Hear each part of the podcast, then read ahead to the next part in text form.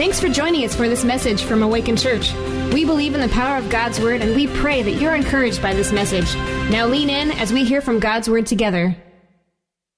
I don't know how many of you guys are, are very familiar with Haggai. It's a, it's a place in Scripture that I didn't know a whole lot about before, before this message, but I'm really excited to get into it with you guys.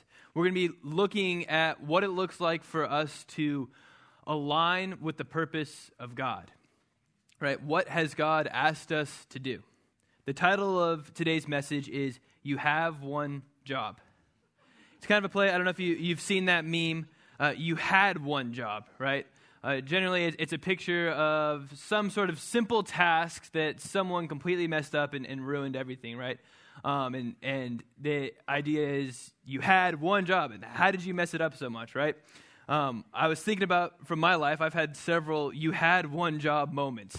Um, one in particular that, that stood out to me when I was thinking about this message was I was supposed to give Pastor AJ and his wife Breezy a ride to the airport.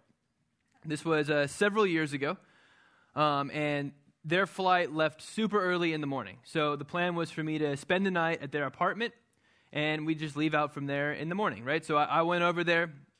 We uh, went from their apartment to Chick fil A, had dinner, uh, it was really nice. Enjoyed the Lord's chicken. Went back to their apartment, uh, hung out, and uh, I went down to my car to grab my bag and realized I'd locked myself out. And I had no idea where my keys were. Uh, so spent a while, searched all over their apartment, couldn't find them. I remembered that at Chick Fil A, I had at one point put my keys on the tray that they gave you, right? And then I put all the trash on the tray, and then I thought when I went to throw it away, maybe I'd forgotten my keys in the tray and got dropped in, in the trash, right? So AJ takes me back to Chick fil A. We go and start digging through their trash. One thing you might not realize that we learned very quickly is that Chick fil A actually compacts their trash, which is great for their waste management, but absolutely horrible if you've lost something in their trash. Uh, we were trying to like pull apart pieces of trash and like dig through bags. It, it was horrible, and I did not find my keys. Um, they had AAA, so they, they called, they came out, they popped the, the lock on my car to see if my keys were in the car. They were not. Um, so, in the end, in the morning, I had to drive them to the airport with their car, which they then let me use throughout the week because I did not have a spare copy of my key. So I had to go figure out how to get a whole new key made. Uh, it was it was frustrating. It was one of those you had one job, just get your friends to the airport, but it turned into this complete mess and all this time spent trying to find my keys. Right. I'm sure all of us have had, on some level, some place where we look back and we're like, what, what happened? It's just, I had one job. How did it get this crazy or this far off, right? We're going to be looking at in Haggai, where, where God essentially says to the people of Israel, You had one job. What happened? If you want to turn there, uh, it's a place that you, you, might not be familiar with. If you go to Matthew, right, the, the beginning of the New Testament, and go backwards two books, you'll pass Malachi and Zechariah, and you'll find Haggai there. Uh, it's really short, just two chapters, so don't go flying past it and get lost in the rest of the minor prophets. But it's an area that we're not in very often, right? So we need a, a little bit of background to know how we got to this point. This Haggai takes place after the Israelites have returned from exile to Babylon, right? So Israel, had been a nation, uh, they were supposed to follow God, to worship Him, uh, but they kept over and over again choosing to worship idols and, and do what they wanted to do. And, and eventually, God allowed the Babylonian Empire to come in, conquer Israel, destroy the temple to the Lord, and, and carry the Israelites off into captivity. Um, so eventually, the Persian Empire uh, rises to power, and a Persian king, Cyrus, has an encounter with God. God tells him to send the Israelites back to the promised land so they can rebuild the temple. So Cyrus does this. He, he sends the Israelites back. They, they go home and they, they start work on the temple. And shortly after they've finished the foundation, so they, they've just begun, the, the people who were in the land, right? So people had moved into the promised land after the Israelites had been removed from it, and they didn't want the temple built. So shortly after the foundation was laid, the, these people uh, start causing problems. They, they make the Israelites afraid. They discourage them. They, they write a letter to a new king and get him to, to try to stop the building of the temple. Well, the Israelites stop. They, they succumb to this, and, and it, one thing leads to another, and eventually 16 years have gone by, right? And, and they haven't done anything. And that's when Haggai shows up on the scene. Haggai is a, is a prophet of the Lord. A, a prophet is just someone who speaks on behalf of God to the people, right? And, and Haggai shows up and, and essentially tells the people, You had one job. Uh, and we're going to be looking at what God had to say to Israel and what he's continuing to say to us today. Uh, but let's pray, and then we'll jump into Haggai chapter 1. Jesus, thank you so much just for this opportunity, the time that we have to, to be in your word, to, to listen to what you have to say, Lord. I pray that you just give us, us ears to hear what you're speaking, that you'll help me to, to speak clearly. Lord, I thank you, thank you for your word and your presence with us, and pray that we would be able to um, take time today to consider our ways, to consider the direction we're headed, and, and make sure that we are seeking after you. We love you, Lord. In your name I pray. Amen. So, Haggai chapter 1. I'm going to read a, a little bit of the story and make a few comments, and then I have four points, four thoughts for you from, from this uh, section of Scripture. And it's going to be about what the purposes of God are and how we align with them.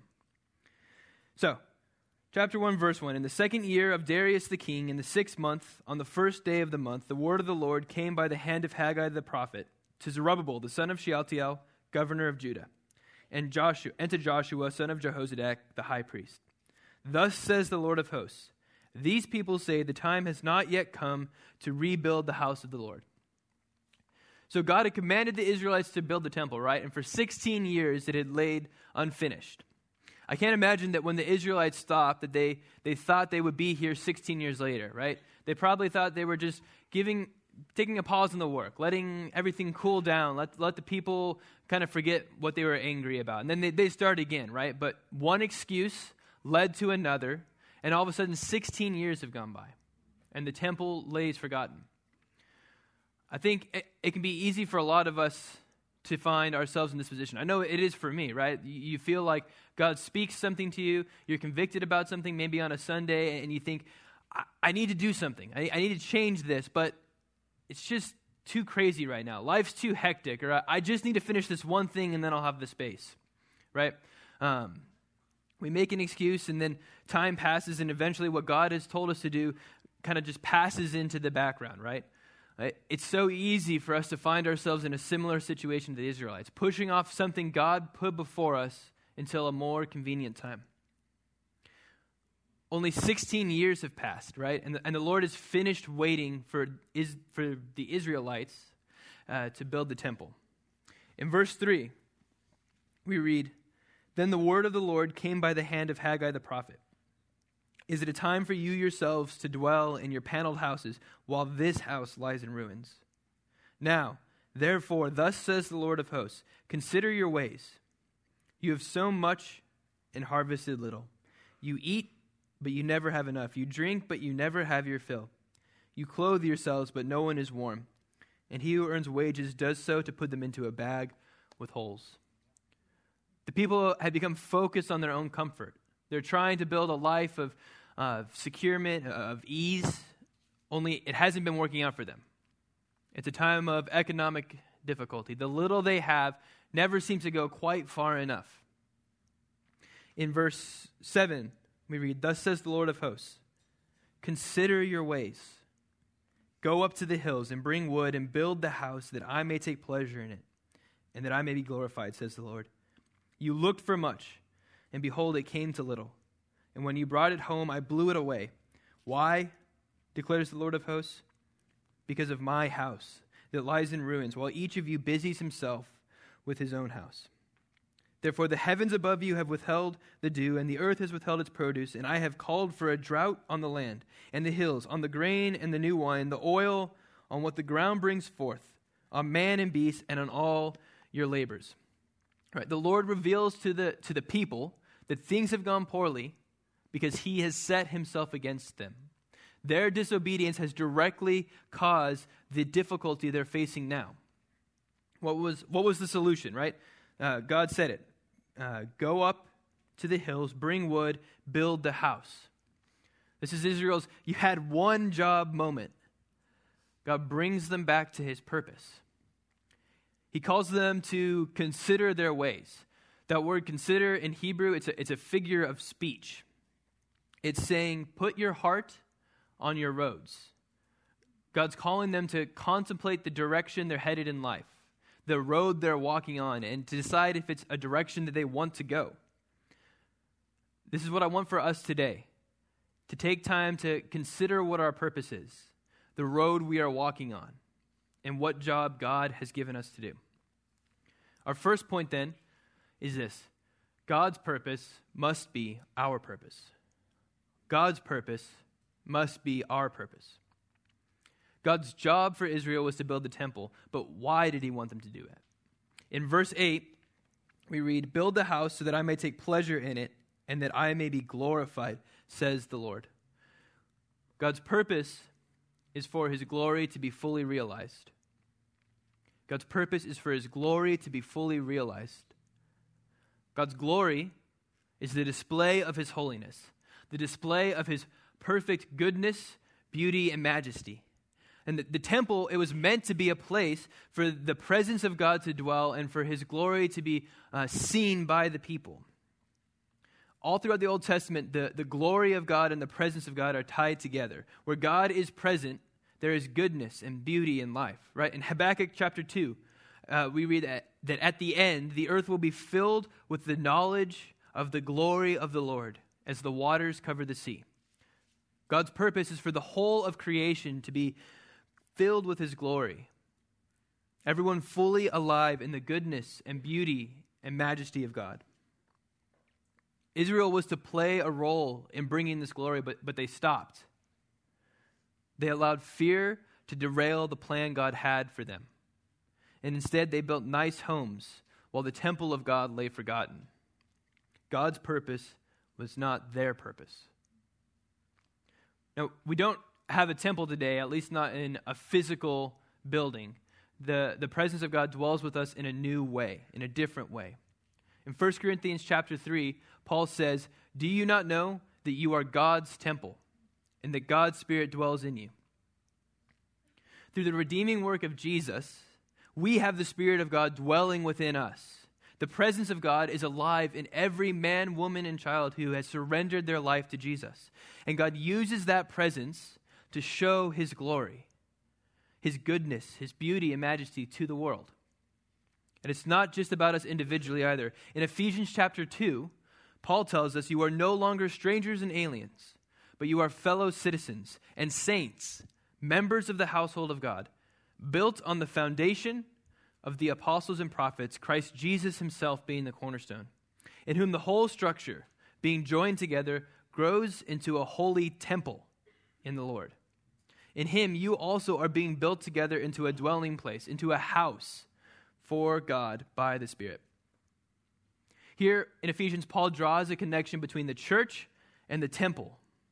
In Jesus, we are joined together, and that unity of the Spirit creates a unique place for the presence of God to dwell. We are in this together. Being a follower of Jesus is a group effort. This is why we are constantly encouraging you to, to be a part of a group. We need to be meeting together in, in smaller groups of believers so that we can be known and that we can grow in the Lord. This is a part of how we grow together into a house for the Lord. Just as God was building the temple in Haggai, he was creating a place for his glory to be shown. He's doing the same now. And we are called, as followers of Jesus, to be a part of that. Now, it's important to, to keep in mind that there's a difference between the purpose of God and the calling of God, right? The purpose of God is the reason why he does what he does. And the calling of God is, is his job for you, what, what he's given you to do. The reason why God does what he does is so that ultimately all of creation will be filled with his glory. He called the Israelites to come alongside his purpose and fulfill a job. And he does the same with us today. But before we step into calling, we have to align with purpose, right? The same purpose Haggai brought to Israel 2,400 years ago is the same purpose God is working out now the furtherance of his glory. The same purpose Haggai brought to Israel 2,400 years ago is the same purpose God is working out now the furtherance of his glory. And if we're honest with ourselves, it can be easy to get sidetracked into our own projects. In Haggai, the people had built paneled homes, right? This is an indication of luxury. So they built these comfortable homes for themselves while the temple foundation lay unfinished. Their purpose was for their own comfort, not the glory of God. Instead of being focused on the glory of God, they were worried over the state of their home. What do you find yourself focused on? Maybe it is your home, or maybe it's your career, making sure that you make all of the right connections and you're at the important events. Or it's, it's that hobby that you're trying to turn into a business or a degree that you're attempting to pursue. Um, I think about myself, right? And, and a lot of times it, it kind of feels like if my purpose is just making it from day to day, right? There's just so many things that pile up. I just trying to get through things, and, and it feels like I'm surviving. I need this message.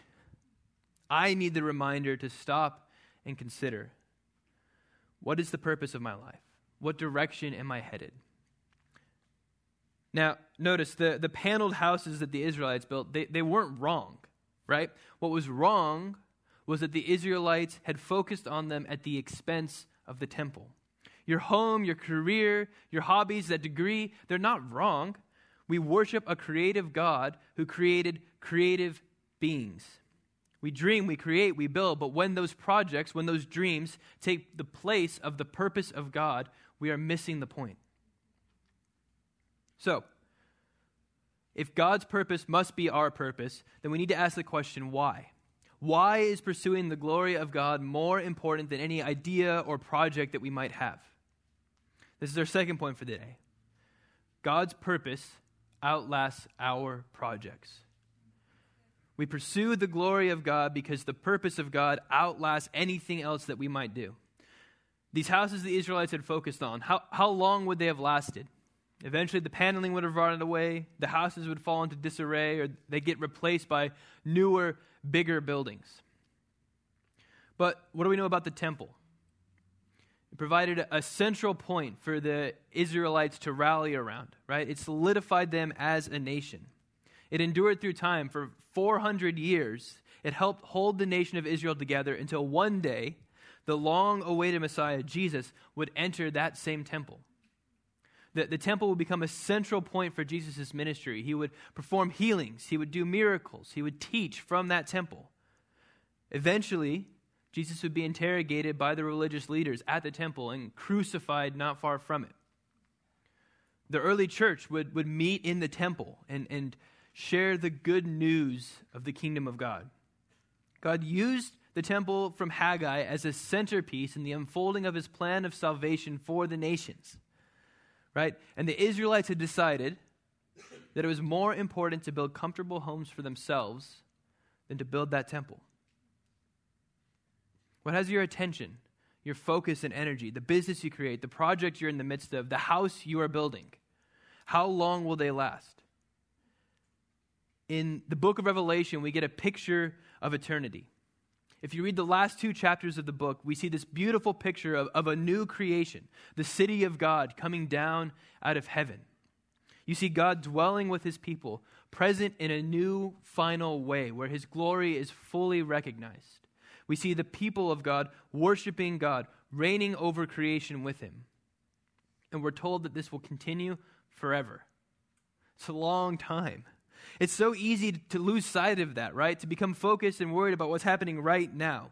The, the things of today become so pressing that we lose sight of what's happening in eternity. And that's why it's so important for us to stop, to consider our ways, to consider if we are aligned with the purpose of God, because God never loses sight of eternity. Everything he does is done with that future existence in mind. His calling for us is aimed at bringing that into fruition. What, what of ours do we see in that picture in Revelation? Not our houses. The city comes from God. Not our projects, not our businesses, not this church building. The one thing you have any effect on in that picture is people. The one thing you have any effect on in that picture is people. If you are a follower of Jesus, you are in that picture. When you look at the end of Revelation, you find the church. Just as God had purpose in having the Israelites build the physical temple, he currently has purpose in having the church be formed as a spiritual temple. Hear me.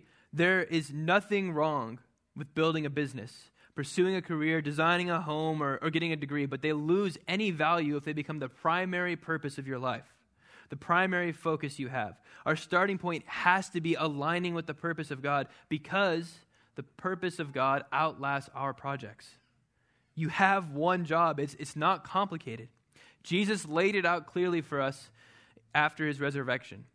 We call it the Great Commission. You can find it at the end of Matthew chapter 28. Right? So Jesus is speaking to the disciples after his resurrection, and he tells them, um, All authority in heaven and on earth has been given to me. Go, therefore, and make disciples of all nations, baptizing them in the name of the Father, and of the Son, and of the Holy Spirit, teaching them to observe all that I have commanded you. Right? We find our third point here God's purpose involves our action. Haggai spoke as a prophet from the authority of God. He tells the people to go into the woods, to go into the hills, to bring back lumber, to build the house of the Lord. There is action the people of God must take. They cannot stay in their paneled homes. They have to go, they have to gather, and they have to build. Fast forward to Matthew. Here's Jesus claiming to hold the authority that Haggai merely spoke from. And what does he tell us? He tells us to go, to gather, and to build. But instead of going into the hills, we're supposed to go into the nations. Instead of gathering lumber, we are gathering disciples. Instead of uh, building a physical temple, we are teaching those disciples how to be obedient to Jesus and building a spiritual temple in doing that, building up the church. When we align with the purpose of God, the work we do is directly aimed at bringing to fruition the glory of God pictured in Revelation. God's purpose involves our action. But what does that look like practically, right? It can be difficult here because there isn't a set of blueprints for making disciples, right? The, the Israelites, when they were told to build the physical temple, they had a clear picture of what they were supposed to do.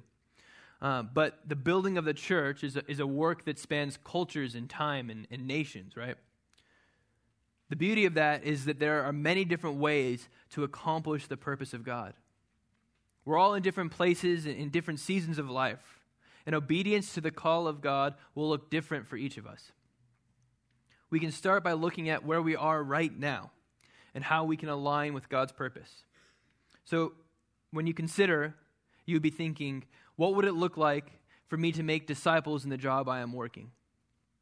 How can the business I've started be used be leveraged to bring the kingdom of God into the nations? What door to reach people with the gospel could the degree, could the degree I'm pursuing unlock? How can your family teach others to follow Jesus, to obey his commands? What would it look like to devote the home that you are building as a space where people will come and see the presence of God and be in his glory? Wherever you find yourself in life, there is opportunity for you to align yourself with the purpose of God. And then, as you consider your ways and you're thinking over this, maybe God is calling you to go somewhere new. Many of you are involved with what happens here on a Sunday, right? From Awaken Kids to the Connect team to helping in media, you are helping to create a place for people to come and worship Jesus. Across this year, as a church, we've been working to expand the opportunities for you to participate in what God is doing at Awaken outside of just a Sunday opportunities for you to go, to gather, and to build. And I want to highlight four of them for you. First off, on Thursday evenings, we have our Kids Bible Club. We have dozens of kids who come to Awaken to hear the good news of Jesus, share a meal, be loved on, and, poured into. For many of them, this is their only opportunity to be connected to a church or to, to hear the gospel throughout the week. Then we have a helps team that takes care of people in our church. From making meals to helping people move to mowing lawns, they are building up the temple of God by serving his people. Just like Jesus washing the feet of his disciples, these people are building up the church by meeting others in their need. Pastor AJ has been working for the last year on getting us connected with Clarksville DCS. There are hundreds of kids who go through the foster care system and are in desperate need of the hope of Jesus. We have an opportunity this Christmas to, to provide care packages for those kids. Um, there's those uh, bags out in the lobby, right? You can grab one of those and take a list and fill it for, for one of these kids. And we're actively working to make more opportunities to connect with kids who are in desperate need of a family and the love of Jesus. And then finally, there's the prayer team. Anything we accomplish of any value is done through the power of God. While we should all be individually praying and aligning ourselves with God, uh, the prayer team is specifically focused on lifting up the church before God, praying for you, praying that the purpose of God is fulfilled. Now, if you know me, you know that I really like data. Um, I like working with numbers. I, I, think they can be really helpful in giving us perspective. I want to share a few numbers uh, with this, with you guys. We have, on average, 280 people who come here on a Sunday and sit in one of these seats, right? And that's awesome. It's so important that we are gathering together, that we are worshiping the Lord, sitting under the teaching of the Word, and that we're fellowshipping with one another. But what happens here on a Sunday is meant to fuel us up to go throughout the week, to walk in the calling of God. And we, there is great need in those four areas I mentioned. There are currently four people from Awaken who are consistently involved with Kids Bible Club. There are seven people from Awaken who are actively engaged with our helps team. We have five people working to engage with DCS outreach, and there are four people who are consistently a part of the prayer team. That's 20 people total across all four of these opportunities, 20 out of 280. Now, I am not saying that if you are not plugged into one of these places that you are not fulfilling the call of God in your life. But if you take time to consider whether you are walking in God's calling and you recognize an unfulfilled call to go, then one of these places is a great place to start, and there is a lot of need. Again, this message is something I needed for myself. Chloe and I, in just the last couple of weeks, we started uh, showing up for Kids Bible Club on Thursdays.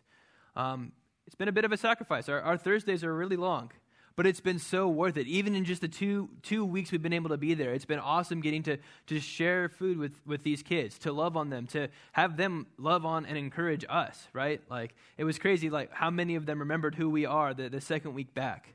Um, it's awesome, right? God's purpose involves our action. The Great Commission outlines what that action involves. God's purpose will last for all of eternity. Are you walking in the calling he has set before you? Do not get to eternity to hear Jesus say, You had one job. So we need to consider our ways and take it seriously. The purpose of God is a weighty matter. But don't be discouraged. My goal in this message is not for you to feel bad about yourself, but to stop and consider whether or not you are aligned with God's purpose.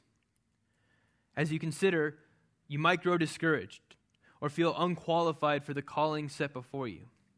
You might look at what God has set before you and feel like it's insignificant or like you're not up for the task. You can't possibly fulfill what He is calling you to do. I have one last point from Haggai for you. It's our fourth point.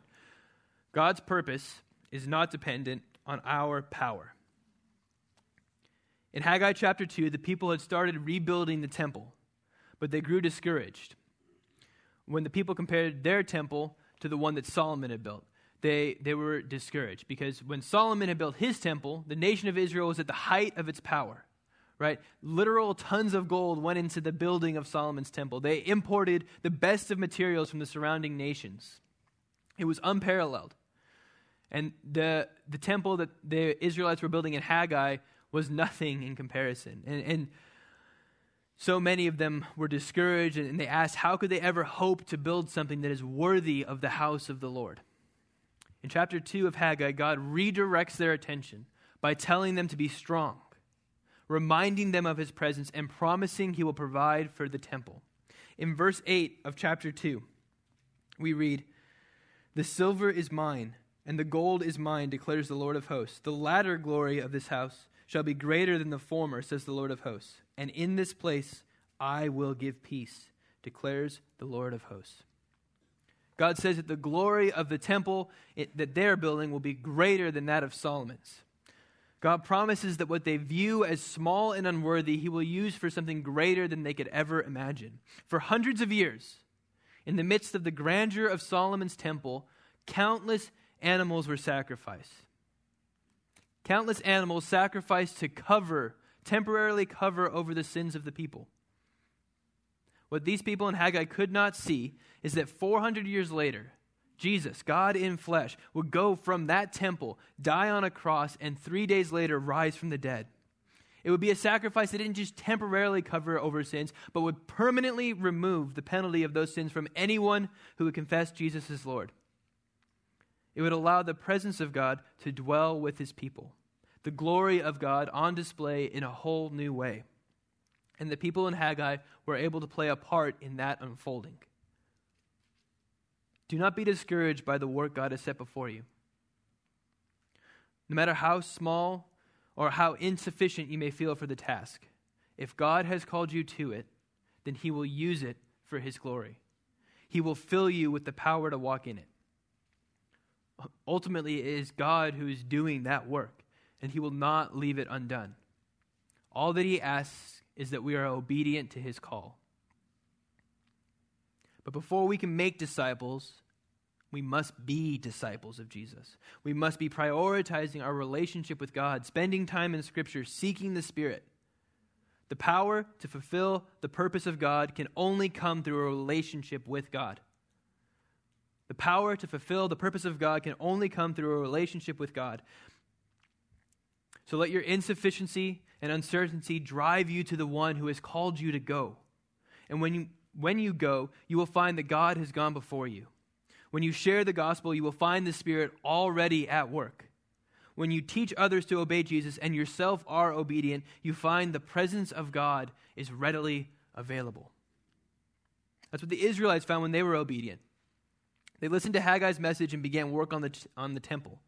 Chapter 1, verse 12, we read Then Zerubbabel, the son of Shealtiel, and Joshua, the son of Jehozadak, the high priest, with all the remnant of the people, obeyed the voice of the Lord their God and the words of Haggai the prophet, as the Lord their God had sent him.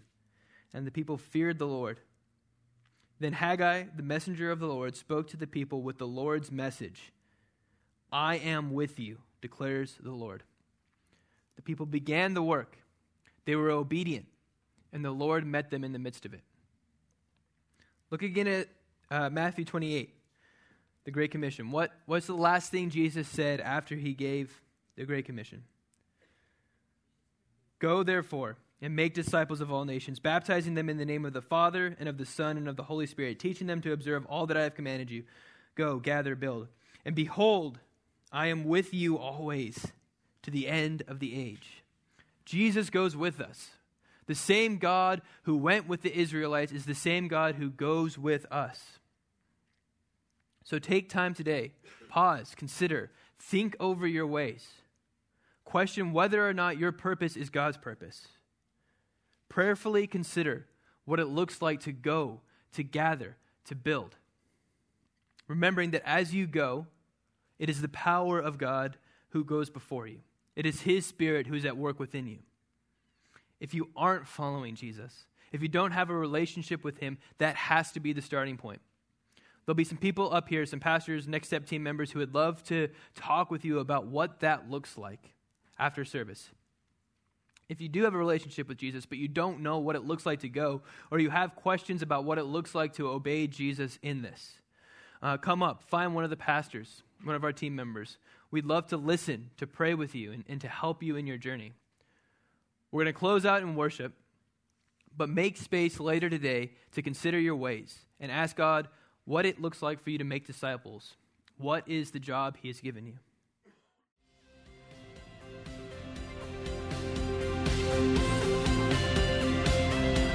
Thanks for joining us for this message from Awaken Church. We'd love to hear how this message or the ministry of Awaken has impacted your life. Let us know at awaken.church forward slash my story.